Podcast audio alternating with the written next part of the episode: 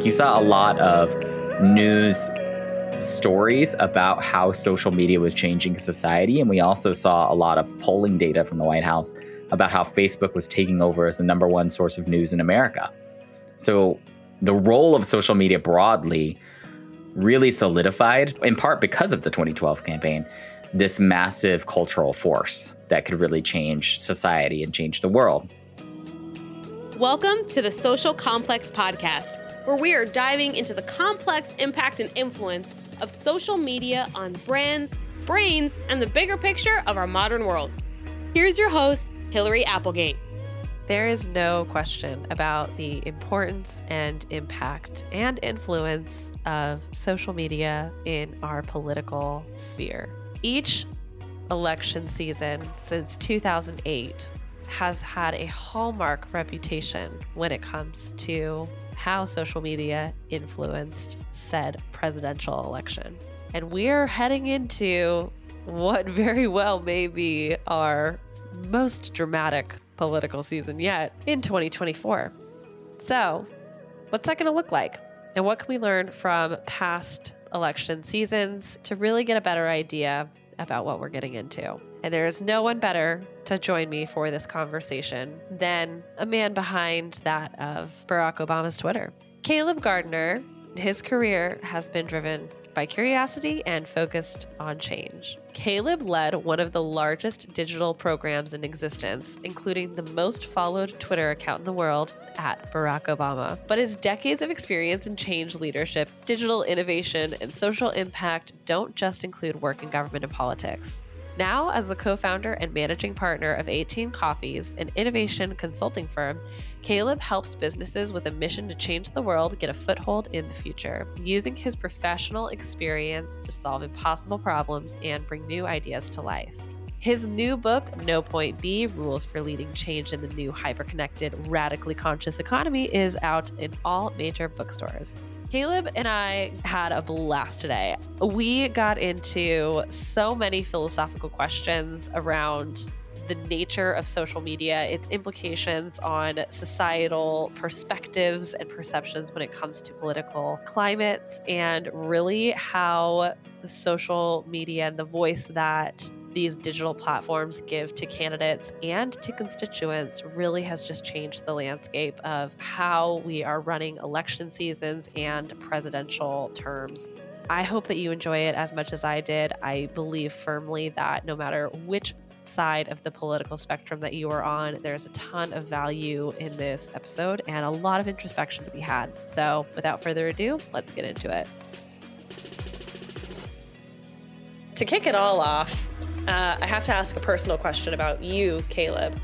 What was your first social media channel? Ooh. I mean, if we're defining social media, I mean, I guess it depends on how you define it. Because I definitely had a MySpace page back in college.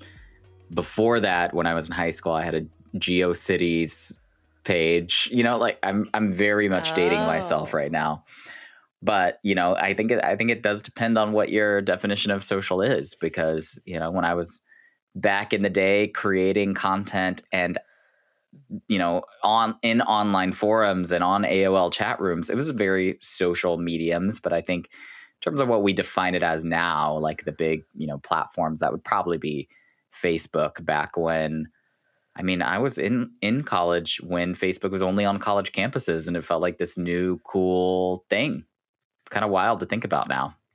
I know you were a part of the elite crew at that time. You had to have your college ID to get onto it and all the good exactly. Stuff. I th- that is one of the benefits I think of being that like micro generation they call exennials or geriatric millennials or however you want to define it is like we we got the best of both worlds. Like we remember the world pre-internet, but we also grew up and were digitally native because all the great things that we know now kind of came when we were coming of age. So we learned with them, you know? Absolutely. So, how did you even stumble into the land of politics? Because that just, you know, career wise, being in that position, I, I've got to know what it was like to be a digitally native audience in a, you know, political world itself can be a little bit dated, a little bit older. Sure. Uh, and sometimes slower to adapt, but you were kind of in the thick of the adoption of digital and politics at the same time. Yeah, the po- political world being slow to adapt may be the understatement of the century. Um, I mean, you the age, the average age of our people in Congress is like something in the 60s. Like it's kind of insane. So I was a history major when I when I was in college and was and took a class called the history of the U.S. presidency, and you know focused a lot of my um, studies on American history. And so my interest in it really stemmed from that. I, I think that my years studying history really defined my political awakening. You know, like I was kind of a de facto part of my own culture growing up and hadn't really thought about it. And once I started kind of critiquing it and deconstructing it for myself, my political beliefs started to take shape. And combine that with this big picture where is the world going, you know, critical analysis that being a history major gives you. I think that it wasn't too long after that that you know i'm using the facebook account i got in college and it's starting to explode and there's the advent of youtube there's the advent of twitter. It's not hard to draw a direct connection between oh wow the the power and potential of these platforms to really change the trajectory of our world from everything from you know how individual people interact with companies and the power shifting back to individual consumers to collectively we can change we can have a voice and start to you know change our world. You know i saw a lot of that coming early on and really leaned into digital in my career and but i was really coming at it more from the private sector side. Like i worked at edelman the the large con- pr firm back when they were first creating a digital division and you know we were asking fortune 100 companies to open facebook pages which is kind of a wild thing to think about now but back then it was like a, the forefront of media now I'd probably try to tell them not to, but that's a whole whole other whole other conversation. But we just serendipitously intersected. I, I live in Chicago, and both Obama campaigns were based out of Chicago. So we were in the Obama's backyards, and the talent we were exchanging between our firm and the campaign. You know, I, I knew people who had run ads. I knew people who had done social. I knew people who were in tech between us and like seriously people who came from the 08 campaign went to the 12 campaign like we just i was in the right place at the right time to really get to know a lot of those folks. And so that was really you know how i got to marry that passion for history and big picture thinking and like trying to shape where the world was going with actual political work in a day-to-day basis. So being, you know, more of a history buff, what was your perception at that time with these campaigns as they were happening in these elections that were happening and playing out in real time online in a way that we just don't have a playbook for. Like it, we didn't have this medium. Right. You know, was there any parallels in history that you looked at saying like, wow, this is going to completely shift how it's being done in the future, or this is kind of you know what we can glean from the past as far as this specific medium, how impactful it can be in an election? Yeah. I mean, the only parallel that I can think of is the TV debates between Nixon and Kennedy and how that medium really shifted the direction of that campaign. I think there was parallels in the 60s with the with that campaign, but I think you could see early on inklings of how the internet was going to change politics like you saw the Dean campaign experiment with some of the things that the Obama campaign in 08 really started to perfect, like email uh, fundraising and social media. So I think the elements were there. I just think they got adopted in in 08 and then 12 and then 16 and then you know now it's just kind of the way that we do business and not only on the presidential level but pretty much with every campaign. But could we have predicted back then how much of an amazing terrifying shift social would do to politics? I don't know. I think the, the, all the elements were there and those of us working in this space definitely saw the potential so let's talk about that that moment though when you're looking at investing in one of these new channels that has emerged and is, you know, gaining popularity, but you don't really know how long it's going to be in existence, how much traction it's actually going to pick up. How do those decisions happen when it comes to which platforms to invest a presence in on and you know the validation behind the manpower that it takes to run a campaign like that on each channel. Yeah. Do you mean in politics specifically? I'd say politics specifically.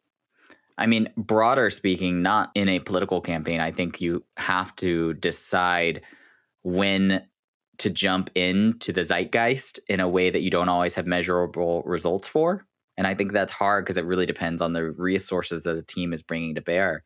But when you talk about an electoral campaign, you have a very limited time frame with which to make an impact. And I think that in general, the digital people that I have worked with on campaigns tend to just depending on again depending on the resources of the campaign some campaigns are pretty small and it's very hard to do a lot of things well but especially for a bigger campaign the risk reward is very much tipped in the favor of let's just try because we have a very time is the one unrenewable resource in a campaign we have an end date where everything just stops right and so why not try to see if we can get some added value impact from a new social platform that is unproven, assuming that we have the resources to do it well, which bigger campaigns typically do. So I think that minuscule time frame, which, you know, if you think about if you think about a presidential campaign, by the time the primaries end, you have what, six months of real hardcore, full sorry if I can say this on a podcast, balls to the wall kind of effort. you know, like to try to get your person in office before the other person does. Like it's it's we are just throwing everything at the wall and seeing what works. So I think the risk reward ratio pretty heavily falls in the like, let's try. If it seems like it's gaining steam, if it seems like this is where our voters are, if it seems like it's moving in a direction that is going to be beneficial to us, why not try? And I feel like that's something that, you know, President Obama really did well in 2008 was that he did you know, lean in a little bit heavier into social media versus mm-hmm. his opponent McCain, who just didn't really, you know, see it as a resource. And that was it. What was his terminology? What's the pe- what's the name that people call Obama? It's like the the social media president or like the first social media president. Yeah, yeah. So uh, to be able to get he, that he that name is wild. Yeah. I mean, it's weird to think about now, but when he took office in 08, there were no White House Twitter accounts or, you know, like infrastructure for communicating from the government to the, you know, everyone else. Like that did not exist before he took office. He kind of took a lot of that energy from the campaign that worked so well. And it was painful, to be honest. Like I was not part of the Obama work back then, but I know, I know a lot of people who were and setting up that infrastructure and figuring out how do we take all this energy from this electoral side and, and make it into a government entity was really tough because of telecom laws, because of the staff turnover, like from the campaign into the White House, because for lots of reasons, it was it was very hard to pull off. So when it comes to the history of different elections, let's let's focus mainly on presidential right now, since that I think can be kind of the, the earmark and hallmarks of four years in digital being just bananas and how yeah. much can change. What are some of the key differences among, I would say, from 2008 up till what we're seeing today with elections, as far as like the reputation that each election has had when it comes to social media? Oh, God. Yes. So many different things. I mean, I think that in 2008, the use of social at all was innovative. You know, like I, I still remember when we the the Barack Obama Twitter account followed something like 600,000 people because following back was like a polite thing to do in the early days of Twitter, right? Like now it seems almost quaint, but that's one of the reasons why I think to this day the account still follows something like 600,000 people. Uh, I'm actually looking it up right now. Yep. I think 558,000. Right. So a couple of the bots have been removed, but still around that range. And one of the reasons is that if you got in early, if you were one of the earliest Twitter adopters, that follow from Obama is now like a badge of honor, you know? So I think the use of it at all in 08 was innovative. I think in 12, they really perfected it and personalized him. I think that he spoke from a lot more of a first person point of view in 08 in 12 you had the dash bo that really said like this is coming from the president and they operationalized it in a way that really showed that there was a team behind it thinking critically. And you had to your point about experimenting you had the barack obama tumblr account. They spread themselves a lot more over the internet in terms of the things they tried with content. And then in 2020, no, 2016. Oh, look at me. I'm just skipping elections. In 2016, you had the Trump campaign take that personalization on social to its logical conclusion, where he just managed it himself for better for worse, right? And and really his voice became the dominant voice on social, on Twitter especially, but really across the internet, right? In a way that drove the news cycle like we had never seen before. And I say the logical conclusion like we had between 2012 and 2016 you saw the Arab Spring, you saw you saw lots of um, news Arab Spring might have been 2011, but it was right around then. Like you saw a lot of news stories about how social media was changing society. And we also saw a lot of polling data from the White House about how Facebook was taking over as the number one source of news in America. So the role of social media broadly really solidified, in part because of the 2012 campaign, this massive cultural force that could really change society and change the world. And so to have a president kind of, I mean, let's be honest, shamelessly use it to, you know, put his whole ego and id out on display on social at the same time as we're realizing that social increases mental health problems, increases bullying, we're realizing that a lot of the the as it became mainstream, a lot of the guardrails that we have in mainstream society around behavior don't necessarily apply to the internet. Like we're seeing those growing pains around social media around the same time. That really defined the 2016 campaign. And I think by the time you get to 2012, you're not only seeing Trump try to run that same playbook, but I think you're seeing Biden almost positioned himself as the opposite of Trump in the way that he uses his account a lot more professionally and basically trying to be a lot less drama. I think you see the pendulum try to swing back a little bit to like, can I actually be a professional president and someone that you can be proud to have in office and not worry about what I'm going to be tweeting? So they had a really interesting challenge, I think, in 2020 that they're going to have to repeat in 2024 is like finding that sweet spot between how do we use content and use platforms and use things like TikTok, especially in 2024, to get our message out and to be effective and to make everyone feel great about voting for Joe Biden when we have, you know, Trump coming out and trying to repeat his model as well. Yeah. And I think that in the in between during each of those, you know, 4-year periods in 2012, you know, social media was really starting to emerge with ads and and really highly targeted amounts of data 2016 happened and everyone's like, whoa. I think in two fronts. One, which was the amount of targeted news that could be, be hitting you and Cambridge Analytica scandal and how, how people just saw all of the realization about how much data is being used. But then simultaneously, it also came out about how algorithms were so impactful and important because right. it was like people were shocked that Trump won because their news feeds were all pro Hillary. And so right. because of the algorithms, they were not receiving the two-sided approach. So there was almost like you had the adoption of digital news as being the core truth to this question of like, whoa, am I not getting the full scope and the full picture? And then that just unleashed an entire idea around what is the true public sentiment versus you know my own little bubble and then in 2020 you had election fraud questions and people just coming out of the woodworks and like almost mirroring you know where i would i would, would go as far to say as trump was kind of the first person in an executive power position that really came off as unhinged to a degree mm. and I feel like because there had been that buffer for so long, all of a sudden it was just like the gloves are off in 2020. And I, it was chaos. Yeah. It was chaos. And before we had the questions about TikTok and internet safety and the, you know, the video was really important in 2020. It's so much more important now.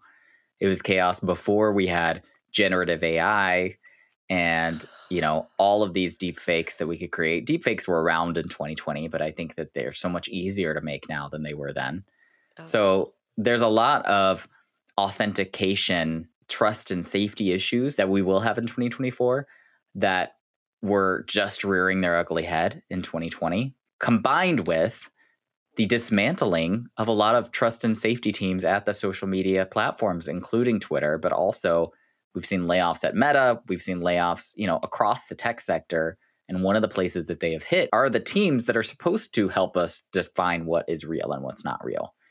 So it's going to be a wild ride the next two years, I think. I mean, just recently we saw verified Twitter users sharing images of explosions near the Pentagon that it turned out were generated by AI. And it took us a long time to know that that wasn't the truth, right? Yeah. So I, I don't know what's going to happen, but it's we're in a really precarious place right now. I think. Yeah, let's let's talk about what we're what we're looking at with 2024. You know, based on this in between. You know, during this session, where do you see, you know, kind of the pros and the cons, but also just the general consensus? What do you think the reputation for 2024 is going to end up being from a political standpoint on social? What are we going to remember the 2024 election as? Yep. Yep. That's such a good question. Get your crystal ball out. Yeah. I mean, to me, what role TikTok plays and did the national security concerns that our elected officials are throwing up right now end up playing a part or not? And then the other one is what role does generative AI play? Both in supporting campaign efforts, like in making the campaigns themselves much more efficient and fast moving, but also in terms of that defining what is real and what is not question. And did this become the genie coming out of the bottle in terms of us not even knowing how to believe what we're seeing with our own eyes. I don't know. Like that those are the two big big outstanding questions for me. I think the things that we know are going to be the case is that video on TikTok, on Instagram Reels is huge right now and that the platforms are going to have to put a big emphasis on that. I think that we know that Twitter is much more right wing now than it was just a few years ago with the takeover of Elon Musk and his propensity to platform people like Tucker Carlson and just, you know, as we're recording this, Ron DeSantis, like it's funny the tech issues didn't work out great for him, but Musk's like embrace of those kinds of figures is turning the audience on Twitter a lot more right wing and we, you know, we saw that coming a year ago. And so there are certain things that we know are going to be the basis of how we operate in a social environment going into 2024.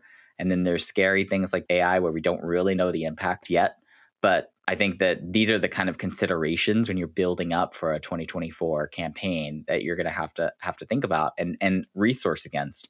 And really that's the thing that's going to be hardest, I think, is we have more platforms than ever that we have to kind of have a presence on. The content burden meaning like how much content we have to produce of what different kinds of variety. It's much more complicated now than it was when I was in politics. I mean, uh, the majority of our content was text and images. Now we'd have to do text, images, video.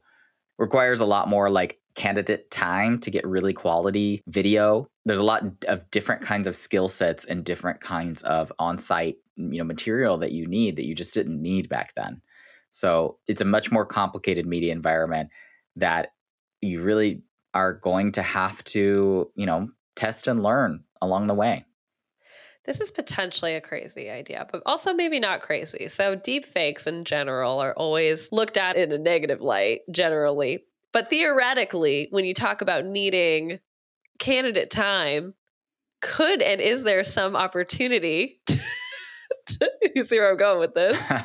yeah, to lean in to some of this AI that could help amplify some of this time restriction because time is a very limited resource, especially within a candidate. So yeah. I'm just I'm curious. I mean, the flip side of the coin, the, the light side of the moon.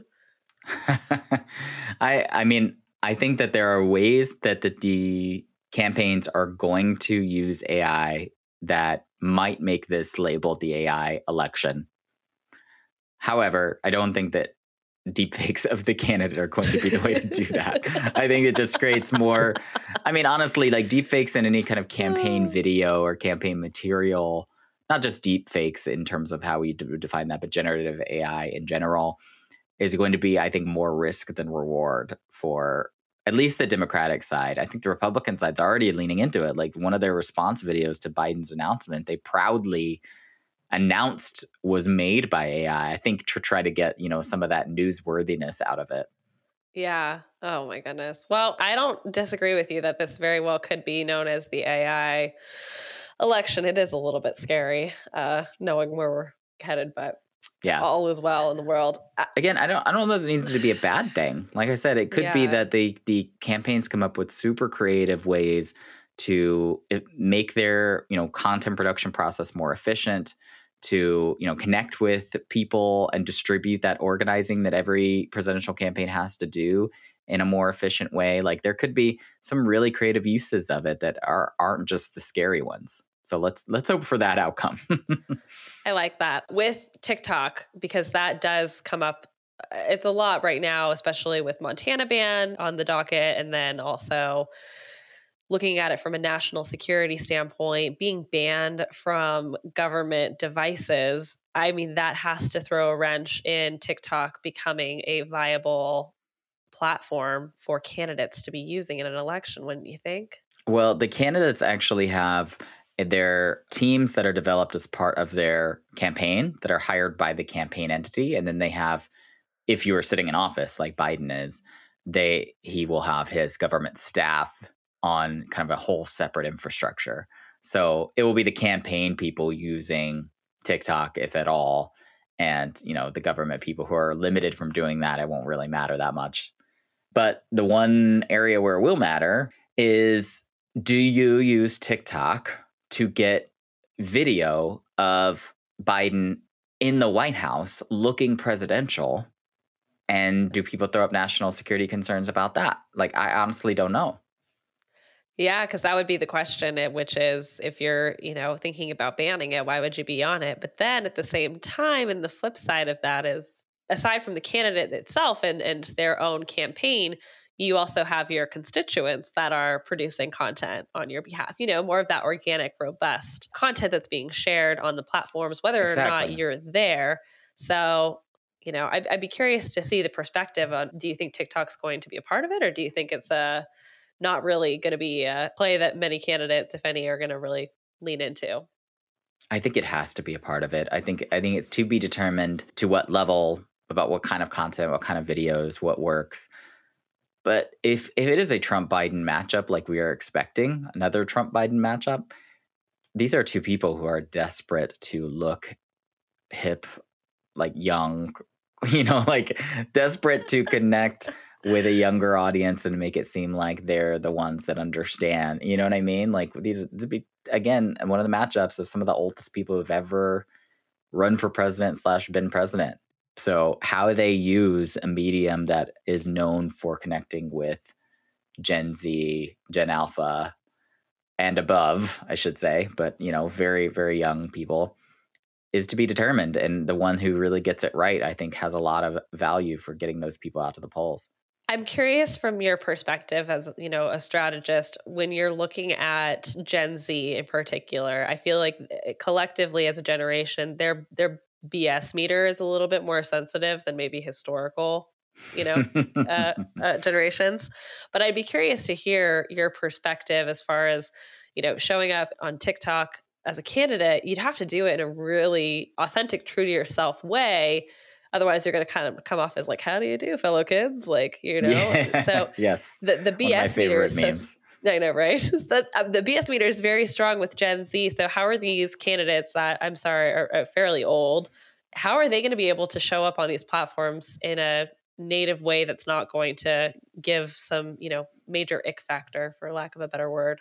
you're touching on one of the essential challenges especially for video on social because i think that there's a there's a level of distance you can maintain on something like facebook and twitter again that are very text driven can be written very matter of factly can include ctas to you know go back to the website to donate to take other actions.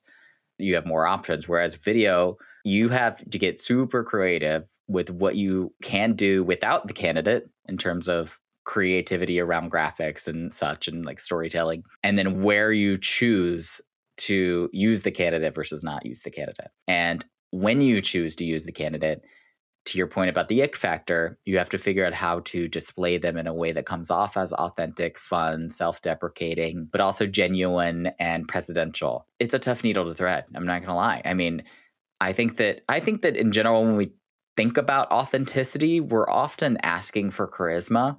You know, like we we say we want we want authenticity, we want authenticity. And I remember back when I worked in politics, I was like, you don't you don't want the authentic version of these politicians, like the authentic version of them. Again, average age of our Congress people is in the 60s. Like if it, would be like getting the authentic version of your grandma. Like endearing, but not something you're going to want to follow day to day on social. What you do want is for them to be charismatic and interesting and come off as genuine, even if it's a little, even if it's just a little staged, right?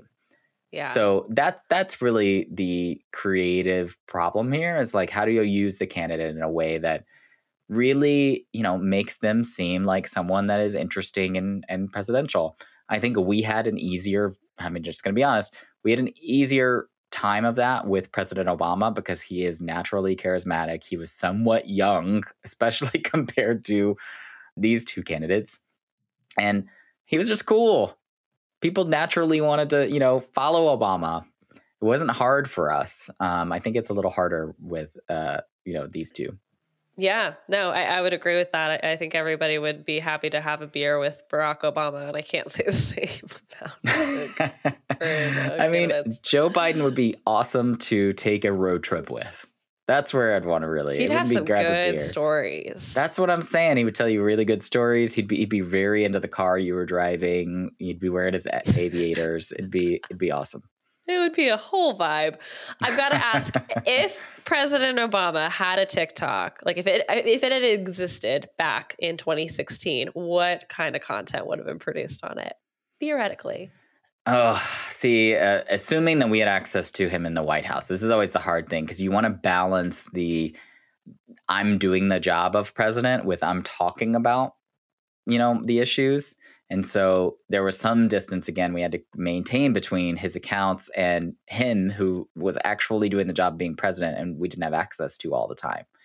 But I would imagine that it would be some combination of direct to camera video, you know, appeals to people, some funny things that are just like he did this really great like BuzzFeed video about healthcare, you know, back in the day where he was like, I very, very distinctly remember him like looking in the mirror and trying on sunglasses and like trying to put a big cookie that was too big into a glass of milk and then being like, oh, thanks, Obama, you know, like self deprecating things like that. So, some things like that, I think you'd have clips of him speaking, of course, like just just like you would with anyone trying to look presidential. You'd want like clips of their speeches. Um, and again, I feel like we had a great access to an amazing speaker. So we had a lot of breathing room for Obama's speeches. So, you know, some combination of so I, I think I would think of it almost like a spectrum, like super presidential on one side and very serious, and then the other side fun, authentic, you know, more if brand building, if you want to call that, in terms of the person, like getting to know the person. I think there is a lot too within the the parallels between politicians and executives at corporations or more of the private sector when you're sure. looking at how companies are, you know, showing up and whatnot Granted, instead of the product or the service being the hero, the candidate is the hero.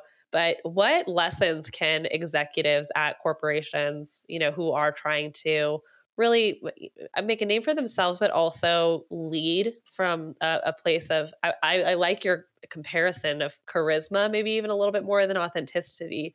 But from someone who is trying to lead with more charisma, authenticity, you know, what are some parallels and, and lessons that can be gleaned from the presidential election style approach? Yeah. I think that one that is very applicable for today is that I think politicians, obviously, by nature of what they do, have to talk about the issues, whether or not it makes someone angry, sometimes intentionally, let's be honest, sometimes intentionally to make someone angry. But I think they have to lean into the hardest issues in our public sphere in a way that CEOs are often reluctant to do and in a way that I've seen CEOs you know really step in it in terms of trying to have it both ways trying to not be seen as quote unquote political, but actually it, it's not even really about the politics. Like they they're so hesitant to step into any controversy that they come off looking weak, looking calculated, looking very inauthentic. And again, politicians by nature of what they do just kind of have to be in it at all times. CEOs don't need to do that at all, but they don't need to also like try to have it both ways at all time and come off looking unprincipled. And I think that's what I would say is like don't be afraid to lean into things where your values and your company's values especially very much align with this issue and someone might come off and call it political or push back but you need to be able to lead from a place of values and lead from a place of principle. And if you haven't decided what those values and principles are that's kind of the first step. Like maybe we just haven't had that conversation. And so if we can start with that then i would say worry less about what's going to come off as quote unquote political and worry more about is this the right decision based on what we have said we value as a company that's aligned with our employees, that's aligned with our shareholders, that's aligned with our our um, supply chain and you know the the industry that we're in. Um, if we can do that, then that's the kind of first step, and then beyond that, it's about engaging, being authentic, balancing that same line of where I want to look like a leader versus where I want to look like a person it's a hard needle to thread. I think that's why a lot of CEOs have teams of people behind them trying to help them with that.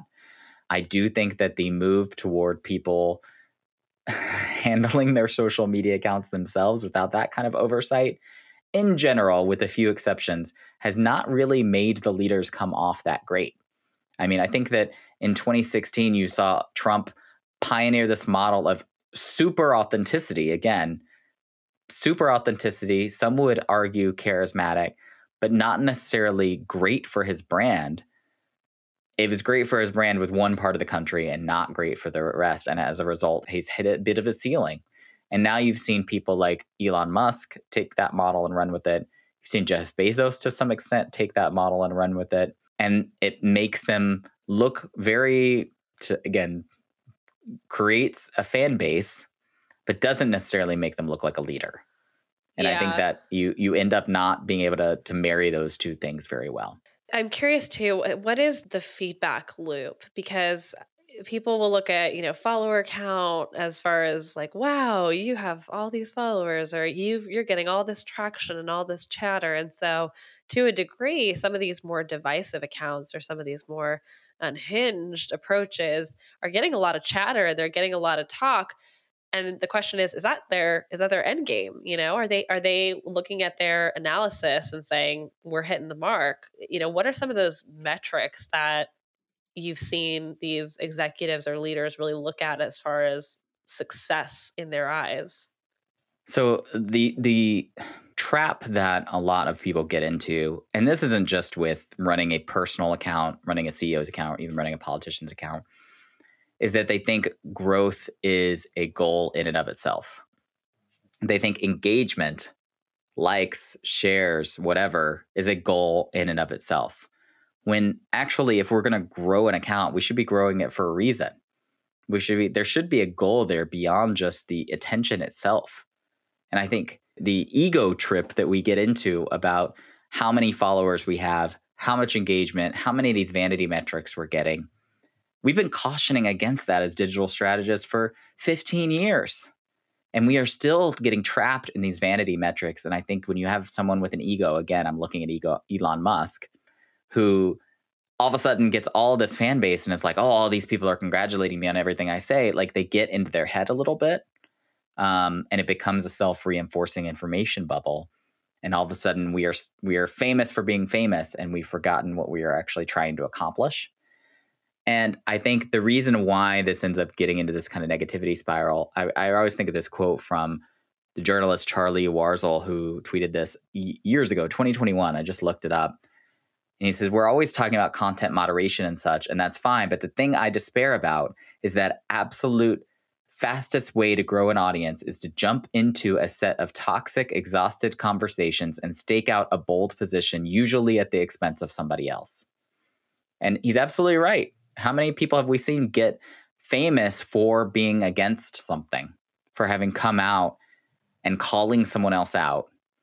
And then all of a sudden everyone's congratulating you and you become you get into this a little bit of a self-reinforcing narrative. I wrote about this a little bit in my book but i think it's one of the one of the most toxic parts of our internet culture right now. It's great that we are using our megaphones but we have to remember what we're using them for. Like what's the ultimate goal? I think that the obama campaign and the person of obama himself always saw this this being creating an online platform for myself as a means to an end, as a means to do good, as a means to create an audience so that I could activate that audience and have them be out collectively making change. You know, we talked a lot about the we, the like, what are we going to do together? And so the audience, if we were building an audience, if we were showing, showcasing photos of Bo the dog or Obama doing BuzzFeed videos or all of these things that really personalized him, it was always for the goal of building that audience so that we could then talk to them about the serious things that we need their help doing. Does that make sense? Absolutely. I totally agree too, because I do see that, sometimes, especially on private sector, teams are very disjointed. And so marketing is looking at marketing metrics. Customer service is looking at customer service metrics. Yes. Management is looking at management metrics. But holistically and collectively, having all of those metrics lead up into one singular big goal, which is what is our purpose? What is our mission? And are we achieving it within these different sectors? So I completely agree where there's just that, you know, focus on these vanity metrics that don't ultimately correlate with a larger initiative. However, one might assume that if your overall goal is to create a better world, have more influence, build a following so that you can continue to make these improvements and changes, that there do have to be some of those metrics at that lower level that can roll up into that bigger picture. Sure. What would that look like? I think it's just contextualizing those metrics for what they mean. I mean, you've got your organizational KPIs, right? You've got your team KPIs, and then you've got your your you know individual KPIs. So for us, for I'll give you an example, we had obviously the entire Obama organization working toward policy goals. And then we had the digital team that had digital KPIs that really mattered. So like our email list was one of the biggest ones because email was how we fundraised people, it's how we activated people. So even though we had millions and millions of people on our social accounts, an email address was always much more valuable for us and so part of our KPIs as an email team was how did we convert some of these social followers, which were much more fickle, much less likely to pay attention, into email subscribers so that we could give them more of what we wanted to talk about exactly when they needed to hear it. So, you know, we had these overall digital program KPIs that were the most important things. But then we had our social team KPIs that were about account growth, engagement. Are we talking to people about the things that they want to hear when they want to hear them? Are we growing our account? You know, like there's community engagement metrics that really matter to account growth, to like just providing value to, to people who are following. But if we just look at those, then we are missing the bigger picture. Why are we doing this in the first place? What's the point of having these accounts? Why are we putting content out in the ether just to hear ourselves talk? No, we're doing it for this larger goal of our organization. Couldn't agree more. When it comes to the future of digital content holistically and teams, I would say political and non political, you know, teams that are going to be building out these structures and having to discern future platforms, whether or not they are going to end up being in the rotation of content development, whether or not they want to invest in, you know, these different areas. What are some core truths or, you know, really kind of pillars that teams can lean back on when it comes to you know really having that discernment about how they're scaling and how they're growing some of the ones that i have consistently gone back to are growth is a tactic it's not a goal in and of itself. It's great to grow but why are you growing? What's the what's the point of mm, of you know capturing that audience capturing that attention? The other is not everything that is measurable is valuable and not everything that is valuable can be measured. So, one of the essential principles of trying new things and seeing new platforms come along and be like, maybe this is something that would have valuable to us is jumping in way before you know whether or not that thing is valuable. You'll get some indication, especially account growth, some like, you know, some engagement that you might not have gotten elsewhere with a different kind of audience. But usually the early adopters on some of these platforms are in way before they have any kind of sophisticated analytics platform or business teams or like things that are helping you connect it back to the actual business value, right? So the ones that have the best first mover advantage are the ones that jump in way before you have any of that. Those are the two things that I always go back to. The other is probably just that balance of professionalism in whatever way that that means for you and the personalization and the being human. We've always kind of counseled our clients around about a 70 30 model of like 30% talking about yourself, what you want to talk about, getting your message across, talking about your brand, talking about your company. And then 70% adding value in some way or another to a conversation that you both care about, to, you know, again, white papers, IP, I don't know what industry, you know, whatever industry, adding value looks like a lot of different things, right? But nobody wants to follow an account that is just constantly talking about itself. It's just boring. It is boring. Last question for you. As we're heading into this 2024 political election, everyone that listens to this podcast, many work in marketing, many work in brand side, but also everyone is a voter essentially to some degree. We would hope. Uh, we would we hope. Would hope. Go register. What peace of mind or what recommendation would you give to these voters who are going to be heading into probably a, a, wild election season, especially when it comes to digital media? You know, what's kind of that one piece of advice that you would give to everyone as they're, you know, buckling in for this political season to make the best decision for themselves? Oh man, the one piece of advice. I have several pieces of advice probably beyond just the like make sure that you go vote of course, which is the most important thing, making sure you register, make sure you participate in our democracy. I think that we underestimate the power of our own voices and our own platforms constantly. Even if we've only got a few hundred followers on social, which is which is most people, right? Like it's our friends, our family, our coworkers, the people we interact with in real life. Few of us have done the asinine exercise of building an audience like you and I have both for ourselves and for our brands. Like most people just have their their own little bubbles and it it's totally fine. But even within that bubble, you have influence. And it is really important and I think that you have an ethical obligation to use that voice and that platform to do good in the world. And in an election cycle, it means speaking up about the things that are in the media that are already top of mind for people around those issues and around those candidates and being really explicit about here's what I believe, here's why I'm voting the way that I'm voting. I think that, you know, we have been talking a lot about the platforms, we've been talking a lot about, you know, what's good and bad about them, but we have created a system that depends on each other for information. And so we have to use that system, imperfect as it is, to have agency to move the world in the direction that we want because when we give up that voice when we don't use it when we abstain then you know the status quo kind of wins and campaigns i know that we talk a lot about the money that that flows into presidential campaigns especially. It's insane. A lot of that gets spent on staff time and spent on media time but it's still not enough. I know that sounds crazy but they're still operating. If you think about across 50 state media markets, even if you just focus on the like swing states, which most of the campaigns are doing at this point with most of their organizing and media buying, it's still not enough. They're still spread super thin right up until election day.